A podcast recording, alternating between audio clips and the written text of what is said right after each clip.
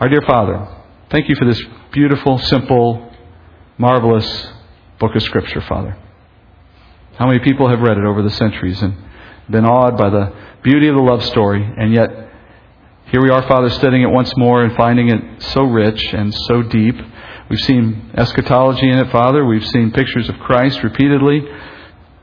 But don't let our hearts, Father, be distracted by some of these things. It's it's obviously intentional, Father, that you've buried these pictures for our sake, and we see that, but at the heart of it all, Father, is Christ, and we want to make sure our focus as we study this is on Him and on His work and on our relationship to Him. And I do thank you, Father, for a church that puts your word first and gives me the opportunity to preach in this way, Father, to know that as I stand in the pulpit to open your word, I'm surrounded by those who want to hear it. That's a true blessing, Father. Thank you for this this morning. In Jesus' name. Amen. We're finishing our study of Ruth. I've been doing the first story followed by the second story, as I call them. The first story being the main characters, the second story always being the prophetic picture. You've noticed that pattern, and you may have counted with me and realized that this is the week I would normally have gone into the second story. But instead, we're going to go back to the first story again, continuing through chapter 4, looking at the characters of Boaz and, and Ruth and Naomi, watching him pursue rest for these ladies. So pick up there again with me and where we've been, what we've been doing. Last week we studied Boaz's brilliant strategy to compel the kinsman redeemer in waiting to either commit or relinquish his role concerning these women the unnamed man in the story stood between Boaz and Naomi's family. So that man was a closer relative, we're told, so he had to decline to redeem before Boaz would have been permitted to step into the gap. Boaz knew this, and he also knew it wasn't going to be easy to get this guy on record. This relative had good reasons to delay his decision, as we learned last week. But Boaz had a plan to get this guy to make a decision one way or the other, just as he promised Ruth. He did it, remember, by dangling the prospect of receiving Naomi's land, which got the guy's interest as he expected. This man was allowed the first right of refusal for purchasing Naomi's land, the land that she had to sell to survive. And obtaining land in that day, friends, was a once in a lifetime opportunity. It's easy to overlook how different life was then versus what we know today. Today you can run out and find land if you can afford it almost anywhere. Not so in this time all the land of Israel had been divided up and assigned to tribes and to families. There was literally no land available in the day. And the law, as you heard in our reading this morning, set very complicated limits on how long land could be possessed outside the family should it have been purchased under some situation. And under most circumstances, land that was sold outside the family eventually reverted back to the original owner at the Jubilee. So, the opportunity to acquire and to hold permanently any land at all, that, that was a deal too good to pass up. In fact, it seemed like a deal that was too good to be true in this case because it was a distress sale from a woman who had to let it go cheap. And this guy was going to get to keep it because he assumed that Naomi's family was on the verge of disappearing altogether. Remember, you, you have Elimelech gone, you have his sons gone. The only one left is Naomi, or so the man must have assumed. And she's not going to have any more kids, and she's not going to live forever. So within a relatively short time, the land would be his, for there'd be no one else to inherit it. Again, too good to be true. And in fact, it was too good to be true because, as the guy found out last week, there was this other woman, this daughter in law, who also needed to be redeemed. And suddenly, the man's hopes faded as fast as his commitment did. He was willing to pay the price of redemption for the land so long as it profited him, but now there was this real personal cost involved. This threat to his own inheritance, as he said last week. And now, as we saw, he's no longer able to redeem, no longer able to pay such a steep price. And so he says, I cannot redeem the widow, I cannot redeem the land. And he spoke those words in front of ten witnesses. Remember? The ones, the elders of the city that were assembled by Boaz. These elders stood by silently, but their impact was pretty significant. It was felt. Their watchful eyes ensured that everything that was done was binding and all according to law. And so now the matter is finished. That's where we pick up. Now let's proceed forward. Verse 7. Now, this was the custom in former times in Israel concerning the redemption and the exchange of land to confirm any matter. A man removed his sandal and gave it to another, and this was the manner of attestation in Israel. So the closest relative said to Boaz, Buy it for yourself. And he removed his sandal. Then Boaz said to the elders and all the people, You are witnesses today that I have bought from the hand of Naomi all that belonged to Elimelech and all that belonged to Chilion and Mahlon. Moreover, I have acquired Ruth the Moabitess, the widow of Mahlon, to be my wife in order to raise up the name of the deceased on his inheritance, so that the name of the deceased will not be cut off from his brothers or from the court of his birthplace. You are witnesses today. So, as Samuel, the author of this book, explains, there was a custom in this day, in the time of Judges, for how a matter of this kind was to be officially concluded. And remember, when we say the time of Judges, there are no kings at this point in Israel. And not even judges are on every street corner. So it fell to the leaders of a city or a town, generally speaking, to enforce the rule of law in their particular area. So in that day, as Samuel says, the people adopted a custom for how a man was to refuse his right as redeemer and to have land transferred under those circumstances. And the custom, he says, was for a man to remove a sandal that he was wearing at the time and give that sandal to the one who was actually going to redeem the land, to pay the price and own the land. That custom finds its origins in law given to Israel. In Deuteronomy 25 8, we read this Then the elders of the city shall summon him and speak to him, and if he persists and says, I do not desire to take her, speaking of redeeming a woman, then his brother's wife shall come to him in the sight of the elders and pull his sandal off his foot and spit in his face, and she shall declare, This is done to the man who does not build up his brother's house. In Israel his name shall be called the house of him whose sandal is removed.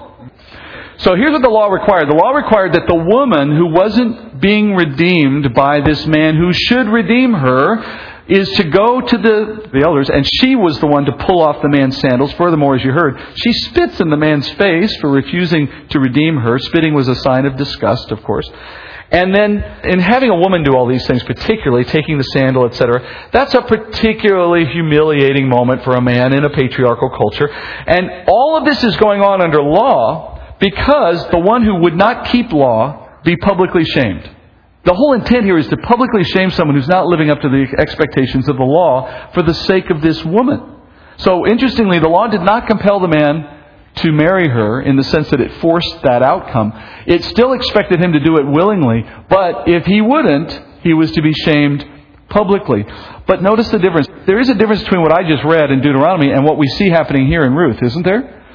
In this time, the custom was practiced differently than the law expected. This again is a time when people were doing what was right in their own eyes, the time of Judges. Instead of a woman shaming the man, they had changed it. Now the tradition had become that the discredited Redeemer simply took off his own sandal, no one spitting in his face, no woman present, and just gave his sandal over to the new Redeemer. Now, by giving up just one sandal in the way that you see happening here, the discredited Redeemer would have been unable to walk properly as he left the meeting. I mean, he'd have to kind of walk a little strangely, like I am right now with my sprained ankle.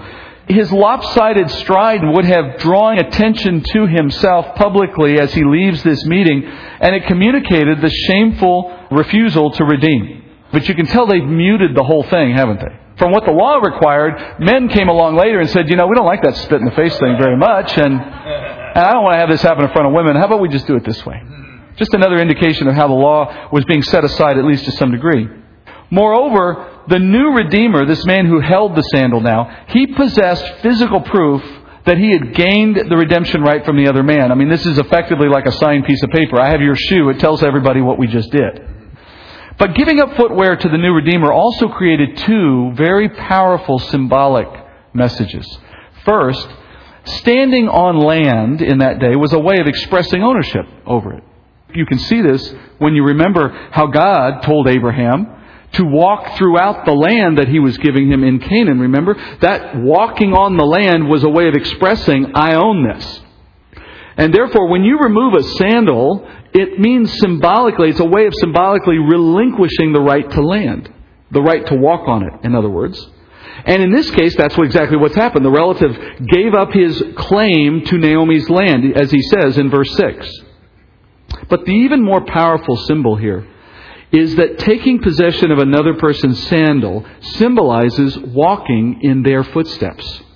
Boaz was taking the place of the other man in redeeming the land and in redeeming the woman. He's walking the path, so to speak, that the other relative should have walked, but was unable to do under law.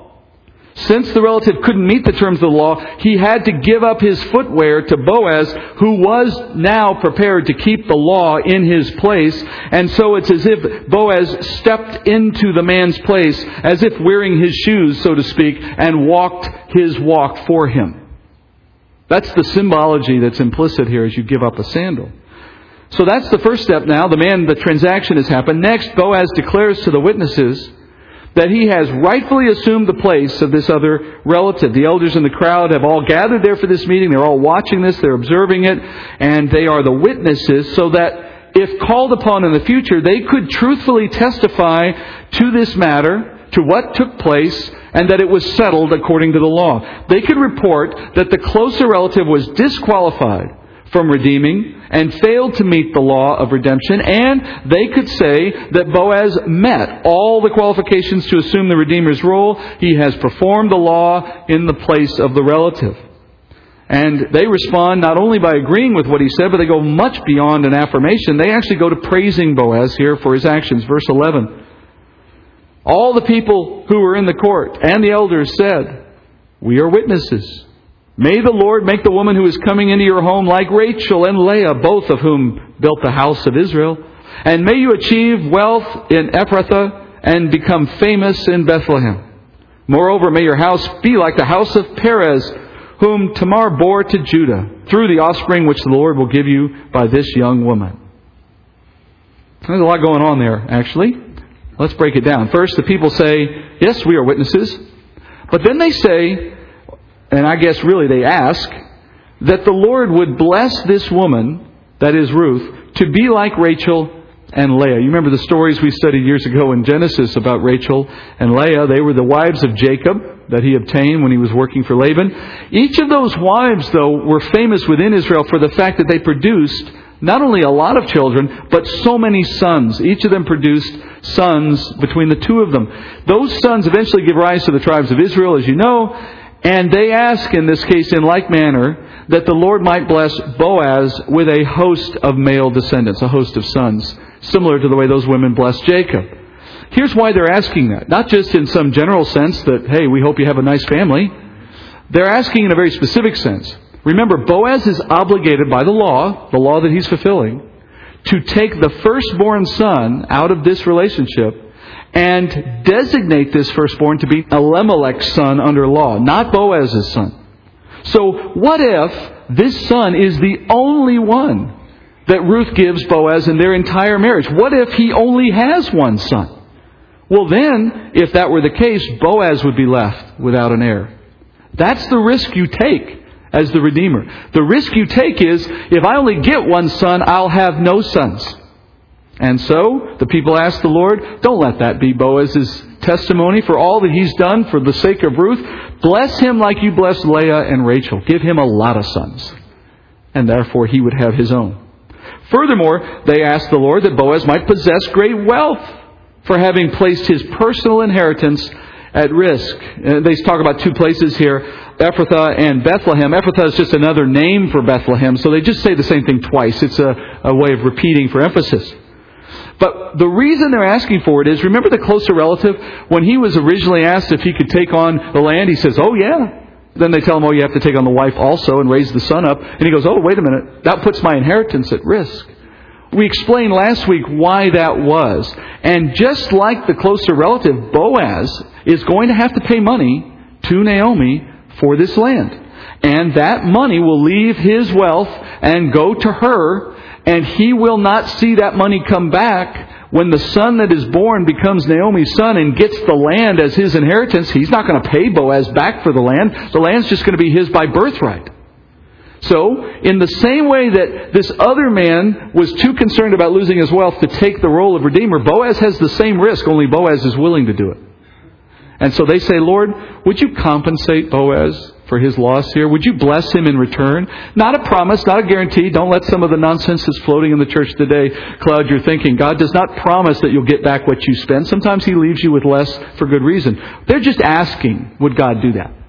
Would it be a blessing to Boaz in this way? Finally, they ask that Boaz's name would be made great for this sacrifice. They declare, may he be famous. The word famous in Hebrew is kara, Q-A-R-A, kara. It literally means to be called upon. May your name be called upon. May it be declared. So they're asking, may Boaz's name be declared in Bethlehem. And then the crowd says in verse 12 that Boaz's offspring for Ruth should be like Perez who came from Tamar and Judah. You know, that's another story out of Genesis. Remember chapter 38. Judah has had a few sons. One married Tamar, the man died. Another married Tamar, that man died. And now he's got one son left, and he won't let the last son marry Tamar, which he should have done because she was a widow without sons. She deserved to have a husband. The brother was supposed to step into the place of the previous sons. But Judah said, nah. The sense, he was saying to Tamar, You killed my first two sons. I'm not going to let you do it a third time.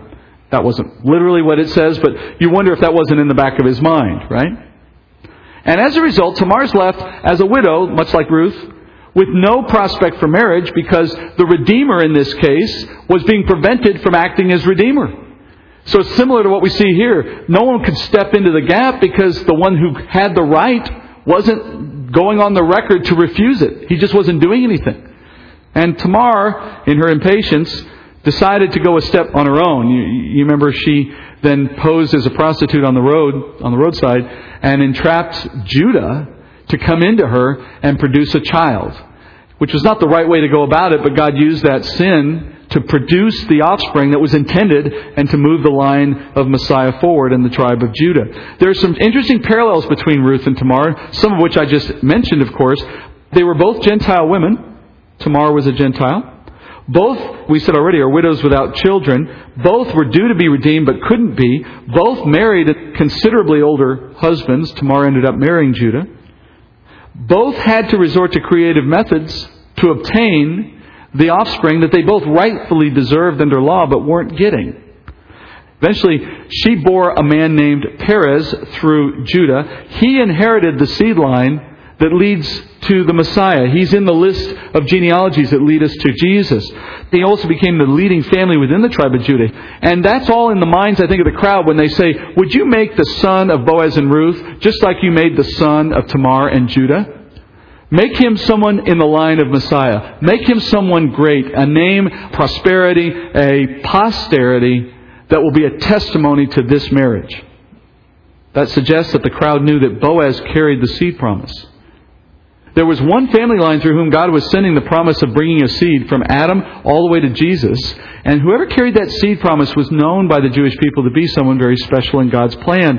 It appears as though the crowd understood the connection that Boaz was in the seed promise line. One of his sons was going to be the one who carried the seed promise forward. They didn't know which one it would be, but they're asking the Lord, may it be the first son, the one that comes from Ruth and Boaz and will go to Naomi. What we're learning here is very important. We're learning that the firstborn son of Boaz is destined to carry the seed promise, that is, the family line to Messiah, but he's going to legally be Naomi's son, and therefore he's going to inherit the wealth of Elimelech, Naomi's husband. So the seed promise comes through Boaz. It's going to remain with the firstborn no matter whose son he becomes legally. So, in a sense, and this is where it gets interesting, Naomi will be the mother of a child that will have been said to have one father, but his actual father will be different. And ultimately, that son will lead to a Savior for the nation. Then, as promised, Boaz takes Ruth as wife, and soon, by the grace of God, they do bear a son. Verse 13. So Boaz took Ruth, and she became his wife, and he went into her. And the Lord enabled her to conceive, and she gave birth to a son. Then the woman said to Naomi, Blessed is the Lord who has not left you without a Redeemer today, and may his name become famous in Israel. May he also be to you a restorer of life and a sustainer of your old age, for your daughter in law who loves you and is better to you than seven sons has given birth to him. Then Naomi took the child and laid him on her lap and became his nurse. The neighbor woman gave him a name, saying, A son has been born to Naomi. So they named him Obed. He is the father of Jesse, the father of David. So Naomi's dreams come true. She has come through a dark time, a time of hopelessness. She returned to her land broken, bitter. She called herself Mara. Yet the prospect of a Redeemer gave her some hope. Now, today, her hope has been realized because she receives a son. After the child's birth, Naomi, we're told, becomes the child's nurse. The actual word in Hebrew means caretaker, not wet nurse. It's just simply the custodian of the child. She becomes the mother, in a sense. Now, you might ask at this point, why does Ruth give the child to Naomi? Well, remember, under the law, the Redeemer was responsible for, for providing to her, to Naomi's family, this missing heir. Elimelech and his sons died. So the family needs a male heir. But Ruth, now that she's married into Boaz's family, she's no longer a part of Elimelech's family. She's now part of Boaz's family. So she cannot simply raise this son within that family and call it Naomi's son. It has to move to the other family so that that family name continues. So Naomi has to receive this child as her child. Meanwhile, Ruth and Boaz go on with their life and have more children, we presume. So that makes Naomi the last living member of Elimelech's family, so she has to be the one to raise his son as if it were Elimelech's son. So when Boaz, who is Naomi's redeemer, brings a son into the world, that son is the son of Elimelech, the son of God the king. Therefore, Naomi receives the son as if it is her son. So, from human terms, who is the father of this boy? Boaz. In spiritual terms, according to the law of God, who is the father? God the king, or Elimelech, as we would say. But as I said, this child is also the seed promise holder because the fact that he is legally transferred into Elimelech's family doesn't change what God is doing. God is still using this child to carry the seed promise. He may legally be part of Naomi's family, but he is still in the line of Messiah. That's what you see when he says he becomes the father of Jesse, who becomes the father of David. The, the seed promise continues on through this child. The women of the town are now rejoicing with Naomi because they all know what it must feel like to be in her position. And so they declare that now may the name of the son be famous. This again is in Hebrew meaning kara, meaning declared, called upon. And they say this child will be a restorer of life and a sustainer in old age for Naomi. Because of Naomi, Ruth came to know her Jewish redeemer and husband. Right? Without Naomi, Ruth never would have known Boaz. And now the tables are turned. Because of Ruth, Naomi now receives a redeemer or a deliverer that is in the Son. So there's a real symbiotic relationship here. Ruth is redeemed because of Naomi. Naomi's redeemed because of Ruth. Interestingly, the parents don't name the child. Parents always have that right, and very rarely would you ever see someone let someone else name your child. In this case, a neighbor woman comes up with the name. It's Obed here. The name means servant one who serves. And the neighbor gave the child this name because she recognized Naomi's care for the child. Naomi was caring for Ruth's child. She's a servant. But of course, you see a bigger parallel there as well, right? A child named the servant. In fact, at this point, I'm guessing you're seeing many parallels, as I've alluded to them, in what we've already read, right? Parallels between Christ and Boaz and even some other characters. And for that matter, if we go all the way back into last week where I was teaching the first part of this chapter, we've never gone back yet and actually unveiled the second story, so to speak, the underlying symbology of that part of the chapter either. I, I kind of owe you the whole chapter now unveiled. So why don't we do that? We're going to go back through from the what we looked at last week all the way through what we're doing this week. We're going to unpack the second story of chapter 4. But now, friends, the second story, as I call it, is not one of end times. We're not looking forward to future prophetic events now. This now is a story of history. Let's go back to last week, where we had Boaz in the gate with his closest relative at the beginning of the chapter. The easiest piece of this whole puzzle, of course, is Boaz himself, right? Everybody in this room knows that he's a picture of Jesus Christ acting as our Redeemer. And, and by that same token, we've said already, Ruth, the Gentile bride, is a picture of the church. In Ruth's case, she needed redemption from widowhood, but we, friends, we need redemption from something that's far more serious, far more devastating. As sinners, we incurred a life threatening debt before God. The Bible says that all people come into the world as sinners. Romans 3:23, all have sinned and fall short of the glory of God. And our sin nature causes us to live in ways that are contrary to God's law. our contrary nature, and the behavior problems that it produces, all of that collectively is called sin. And sin is a debt that we have before God. Because we have this debt before God, we need someone to pay this debt. And paying this debt, by the way, is not easy. The payment must be equal to the debt. You can't pay off half of it. And the debt we owe, according to Scripture, is a life, an eternal life. Romans 6.23 says that the wages, the payment of sin, is death. But the free gift of God is eternal life in Christ Jesus our Lord. So here's the problem, friends. We needed someone to bail us out, so to speak, from the debt, the sin debt that we have before God. You could say it this way. We needed someone to redeem us. Because the word just means to pay a ransom, to pay off a debt. We needed someone to redeem us from the sentence of eternal death, which is due all who sin, and that's pretty much everybody in this room. Boaz, as you know, pictures Christ our Redeemer, who was the one willing to pay that price for our sin debt before God on the cross. Like Boaz, he goes before the elders, that is to say, before the witnesses in the gate, entering into a legal transaction. How so? Well, he made a payment for our debt, which the Bible calls propitiation. 1 John 4:10, John writes, "In this is love that not that we love God, but that he loved us and sent his son to be the propitiation for our sins." So he was a legal payment made to offset a debt that we have before a holy and just God who is going to hold us accountable for our sin.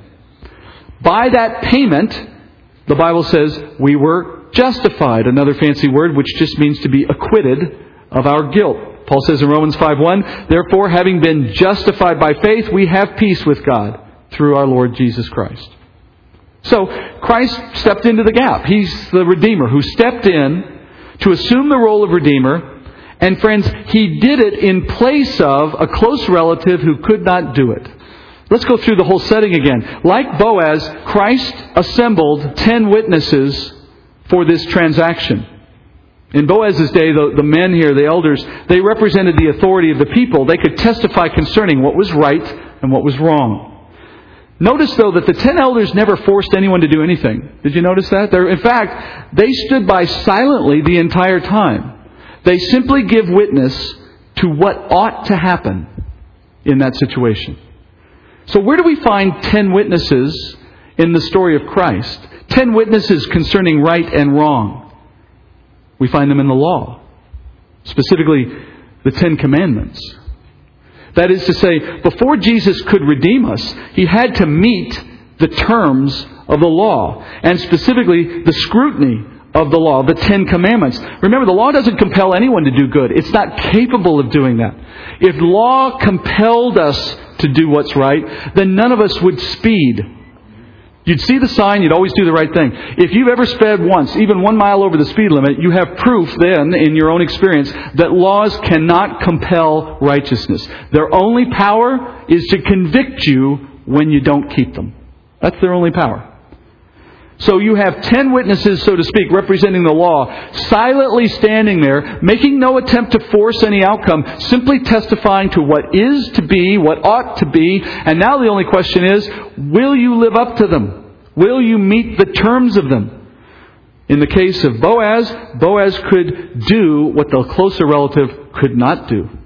There was that relative who could not meet the law, who could not stand up to the test, who could not satisfy its requirements. But Boaz, he could stand in the gap and he could satisfy those requirements.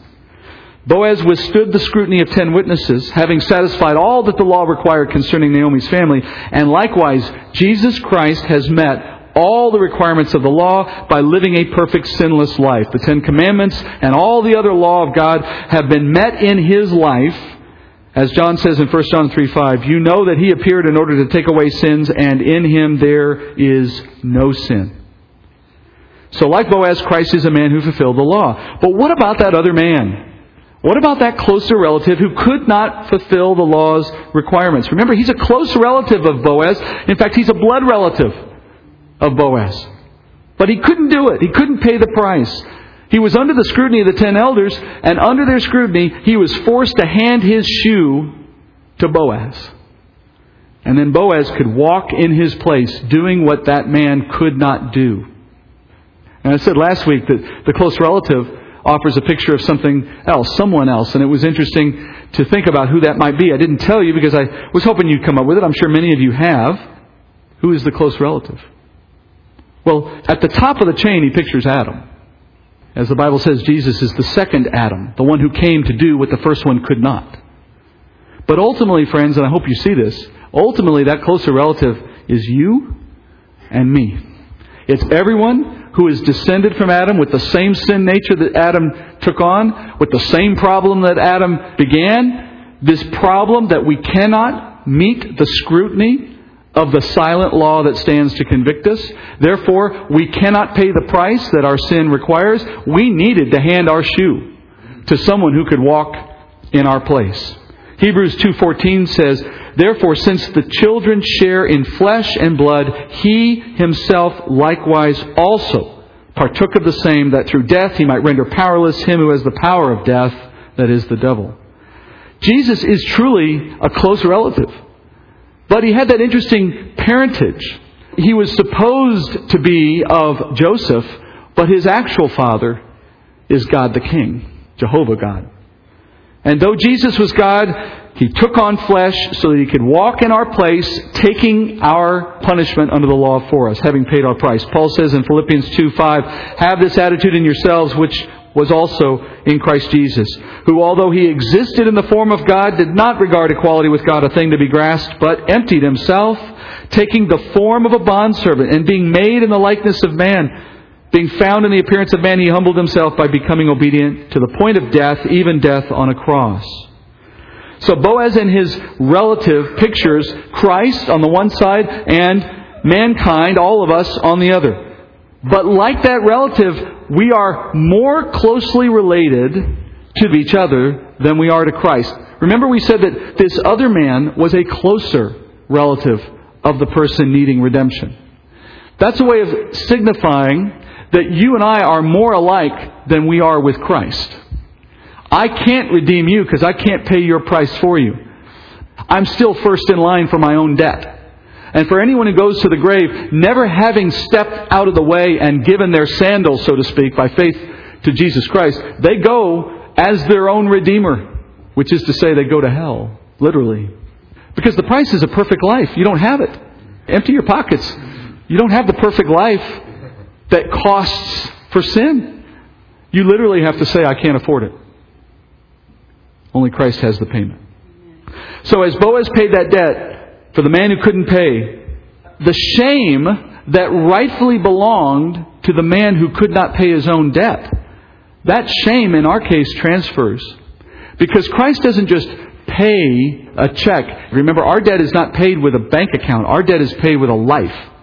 So he had to actually step into the role taking the death we deserve. That means the shame that was ours for being unable to redeem ourselves transferred to him. Scripture says in Colossians 2:13, when you were dead in your transgressions and the uncircumcision of your flesh, he made you alive together with him, having forgiven us all of our transgressions, having canceled out the certificate of debt consisting of decrees against us, which was hostile to us, and he has taken it out of the way, having nailed it to a cross.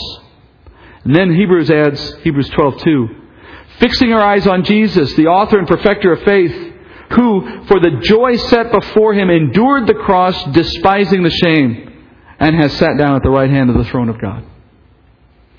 Lastly, we remember that Boaz redeemed not only Ruth, but he also redeemed Naomi's land, remember? That was part of the deal. That also happened with Christ. The scripture says that as Christ died on the cross, he wasn't just redeeming the souls of those who put their trust in him, he was also redeeming all creation. Colossians 1:19 says, "For it was the Father's good pleasure for all the fullness to dwell in Christ and through him to reconcile all things to himself, having made peace through the blood of the cross through him." I say whether things on earth or things in heaven. He redeemed literally all creation. Next, in this picture we're pursuing, we see that once Boaz became Redeemer, what happened to him? He received adoration. He inherited all that belonged to Elimelech, according to verse 9 in chapter 4. Now remember, we've said already that Elimelech means God is king, and his character in this story represents God the Father, right? Like it's reflected on your sheet. Well, Scripture says that God the Father was husband to Israel, just as Elimelech was husband of Naomi. And now you see Boaz receiving everything that was Elimelech's for this sacrifice.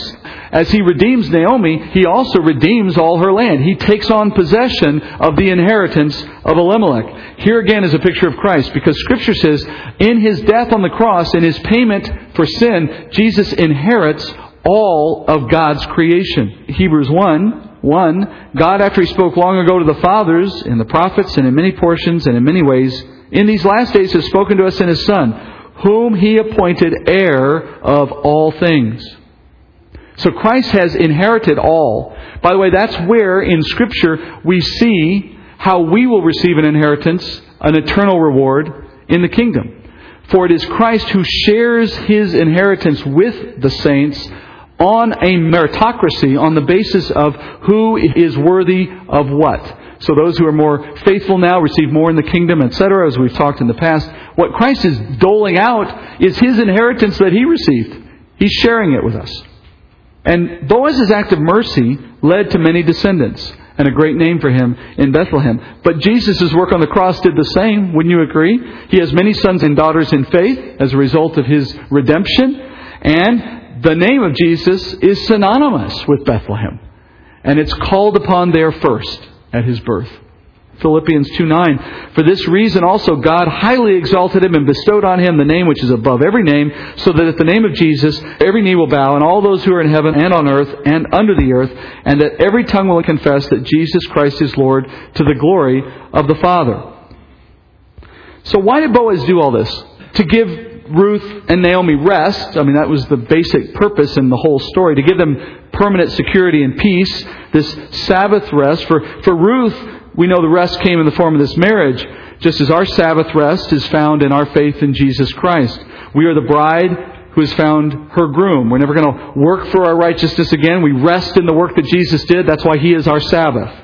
But what about Naomi? Naomi still needed a redeemer. Ironically, Israel, who Naomi pictures, is the one that brought us, the Gentile church, to our Redeemer. That is, through the covenants, through the scriptures. Jesus himself was a Jew. So we are like Ruth coming to know of our Redeemer through Naomi.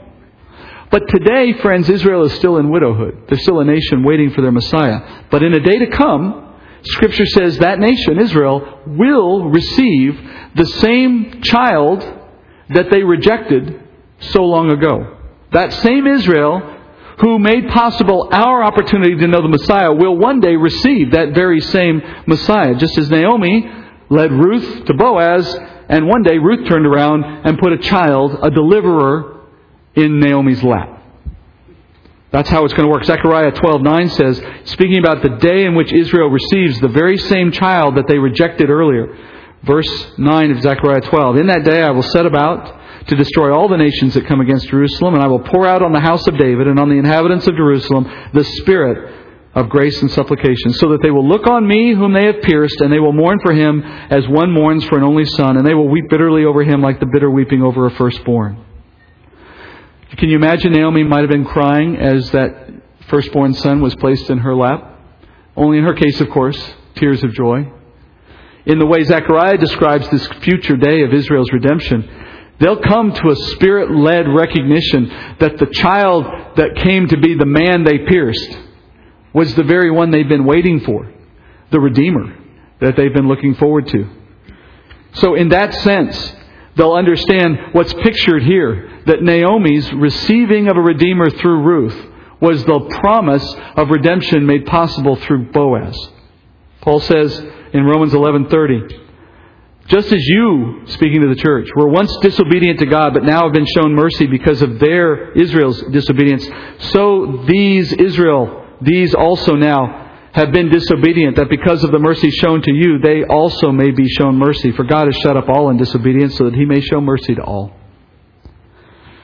So God has orchestrated this relationship so that both Ruth and Naomi needed each other and needed Boaz the most.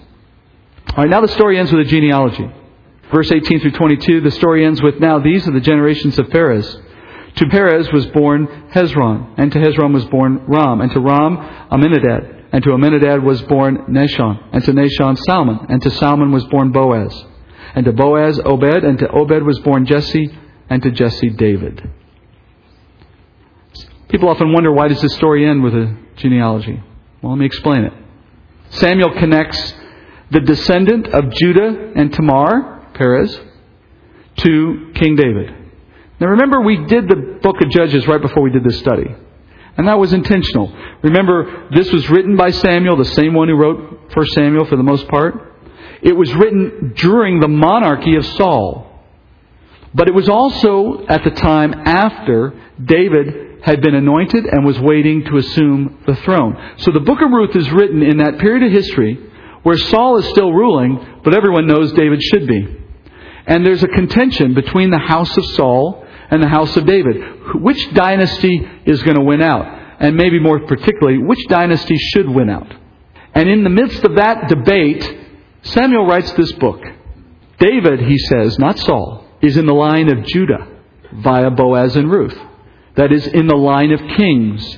And the Messiah is going to come through David's line by way of Boaz and Ruth. And in that way, what Samuel is doing is making a spiritual argument for the house of David over the house of Saul. That David has to assume the monarchy and Saul has to fade away. That has to be the case in order for God's promise of the Messiah and the kingships of Judah to be fulfilled. Clearly, this is all in God's plan. That's the first and probably the most immediate reason for why the genealogy is there, but it's not the main reason. There's another reason we have this genealogy, one that testifies to God's grace. Perez, remember, was the son of Judah and Tamar. Tamar was Judah's daughter in law, and as I told you earlier, she tricked him into impregnating her through that scheme of acting as if she were a prostitute. Now, she had the right to be redeemed as a widow, but because of Judah's refusal to let her have his last son, she felt forced to take this step. A sinful step, yes, but one that felt forced because of another man's sin. Now, the product of that union, as we know, is Perez. And because of how that union took place, he's an illegitimate son. I mean, in technical language, we would say a bastard son. There is a law regarding such children in Israel. Deuteronomy 23 2. No one of illegitimate birth shall enter the assembly of the Lord, none of his descendants, even to the tenth generation, shall enter the assembly of the Lord. So here's what the law said. The law said that such a person like Perez could not enter the assembly, nor take, which means they could not take part in the religious life of Israel. They couldn't go into the temple, they couldn't sacrifice, they couldn't participate in the feasts. And that same prohibition had to be carried forward nine more generations within their life. That's the curse of the law for those who came into existence in this kind of illegitimate way. Now, I'm not saying the law was followed. I mean, for that matter, we've seen already from the time of Judges that they didn't follow anything they didn't care to follow. I'm saying that's what the law expected. And you can be sure that God did not lose track of those generations, even if the people stopped observing the law. Follow me? So, we have to count out ten generations before someone in that line of Tamar and Judah can enter into the assembly rightfully, according to God. What's interesting about Deuteronomy 23 is the very next verse, after the one I just read about illegitimate sons, the very next verse is one I've already read in here, early in this study. I'll read it again. The next verse. No Ammonite or Moabite shall enter into the assembly of the Lord. None of their descendants, even to the tenth generation, shall ever enter the assembly of the Lord. Now, the law placed the same restriction on a Moabite who joined to the people of Israel. That person was also barred from participating in the assembly of Israel and their generations after them. Well, we know Ruth was a Moabite, so she would have fallen under the same restriction. But as our story ends, you find a list of exactly ten names tracing from Perez to David. Ten, we remember, is the number of testimony. And the curse of Perez's line ends with David who is another picture of Christ, remember? All right, so think about this. We have Boaz. He is a man who pictures Christ on the cross, paying our price, taking the curse for us, right? Taking, in this case, the curse of the Moabite woman for us. And then you see David in the last one in the line. David is a picture of Christ risen and ruling as king as having come to remove the curse. That's how these two men are classically pictured in Scripture. Boaz is the suffering picture of Christ. David is the ruling picture of Christ. David is the one who sits on the throne, right? So, in other words, in Boaz, you see a picture of the first coming of Christ. And in David, you see a picture of Christ removing the curse, the second coming of Christ. I hope that study opens your eyes to the power of God, the God we serve out of Scripture. That is to say, He has obviously authored history in much more than simply in a random way. These people lived a normal life from the point of view that they just went about their days. They didn't think about what was happening as if God was controlling it. They just lived. But in hindsight, as Samuel tells the story, it becomes self evident that God orchestrated every little detail of their lives so that it becomes this play, like a drama, lived on the stage of everyday life that tells a much bigger story. Now, I'm not suggesting you and I have that same kind of story embedded in our life. We're not picturing Christ in our own life in that way as they did. But that doesn't mean God doesn't have a story of some other kind that He's telling. And it certainly tells you that in the everyday struggles of life, you can look up and know God's in control. Nothing's random here, right? The trials, the difficulties, the health scares, the other things that we just think have to be a sign that God's taking a break in our life are actually signs that God is working in your life. The only question is, what are you doing with the material He's giving you? When you see the puzzle coming together, you recognize God is not just the author of history in some large sense. He's the author of history down to the minutia of everyday life because, frankly, you can't author the large stuff if you're not also authoring the small stuff that gets you to the large stuff. There are some unanswered questions I'm going to leave as unanswered. Hopefully, that'll give you something to go back and study on your own. Let's go to prayer. Heavenly Father, thank you, Lord, for giving us a chance to finish this study, to see a part of what you've embedded in it in the story of this, this small family long ago. Thank you for showing us our story in it. Remind us, Father, that we could not pay our own price, but you did it for us. We handed you a sandal, so to speak, and you walk in our place. Thank you for that blessing. Let us communicate to others, perhaps somebody we know who doesn't understand the gospel will see it more plainly if we take them through a book like this than if we were to take them into something else in the scriptures. Let, let our knowledge of this book be useful to us, Father, in serving you in that way. And send us out from here, Father, renewed, replenished, refreshed, and committed. In Jesus' name I pray. Amen.